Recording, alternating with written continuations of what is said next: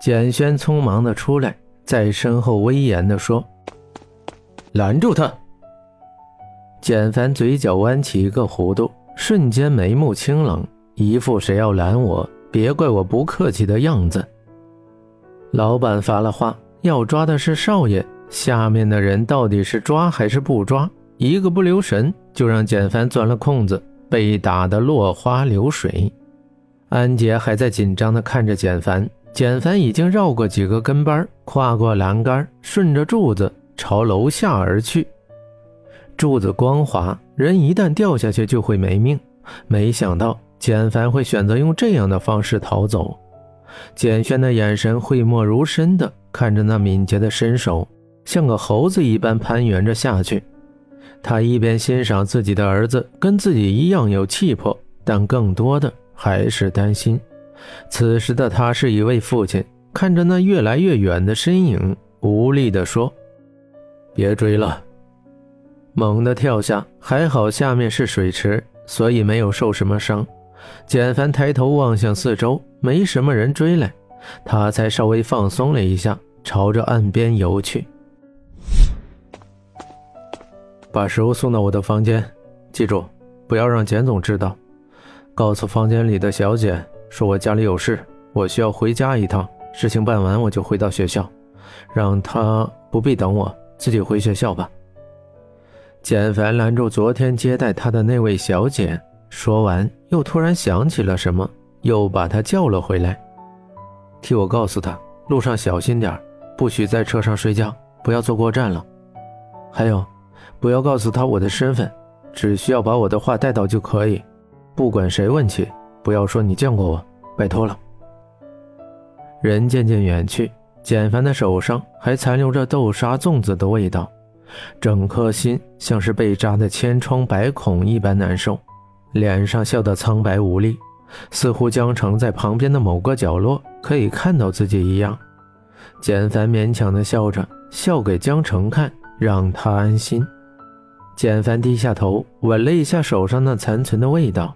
想象着和他一起吃粽子的画面，不知道自己不在的时候，他吃的满脸都是，知不知道擦一下再出门呢？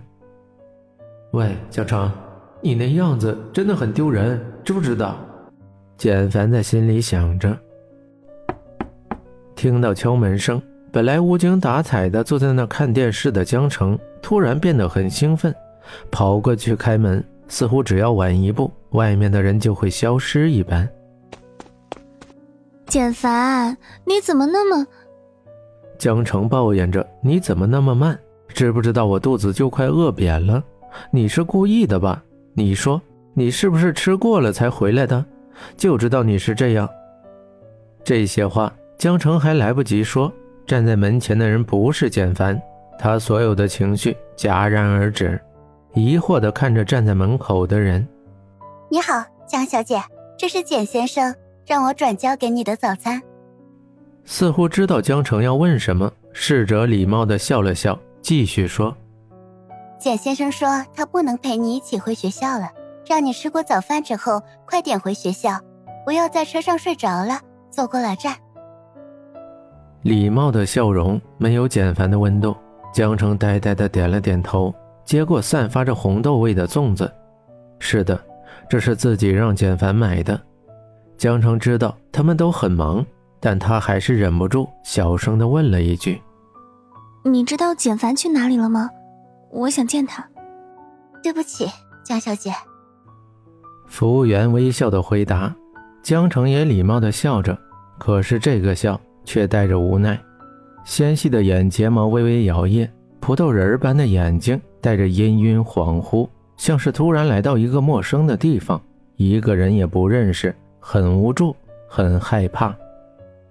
江城抓着手里的事物，红色的汁液顺着荷叶流出，滴到他白玉般的手指上，又顺着流到他的胳膊上，粘在白色的外套上。江小姐，你没事吧？侍者礼貌地问，指了指他的胳膊。明明滚烫的汁液流到上面，居然没有一点疼痛感。他涣散的眼神看着那些汁液，摇了摇头说：“没事。”房门如同一道伤口，慢慢被合上。垂到肩膀上的发丝如同瀑布一般，他的脸上带着失落，晶莹的液体在眼眶里跌跌撞撞，最终还是落了下来。就在关门那一刹那，无力地落到简凡买的粽子上。第一次，江城不喜欢闻粽子的味道，因为它覆盖了简凡留在这个房间的气味。他含着泪，大口大口吃着粽子，却怎么也咽不下去。简凡温柔拿着粽子，在他眼前晃动的样子，随着他的眼泪不断的变得清晰。抬起头，整个房间空荡荡的，水晶灯很亮，但灯光很冷。床很宽，还残存着他们昨夜的时光。来的时候睡了一路，这路上的风景他都没有看到，原来这么漂亮。江城靠着玻璃窗。迷离地看着窗外，似乎简凡就在另外一辆车上，很快就会追上来。迷迷糊糊的睡着了，一路上的颠簸，他的头像捣蒜一般，不停地磕着玻璃。他把手垫在上面，似乎好受了一点脸上带着泪痕，向着阳光睡着了。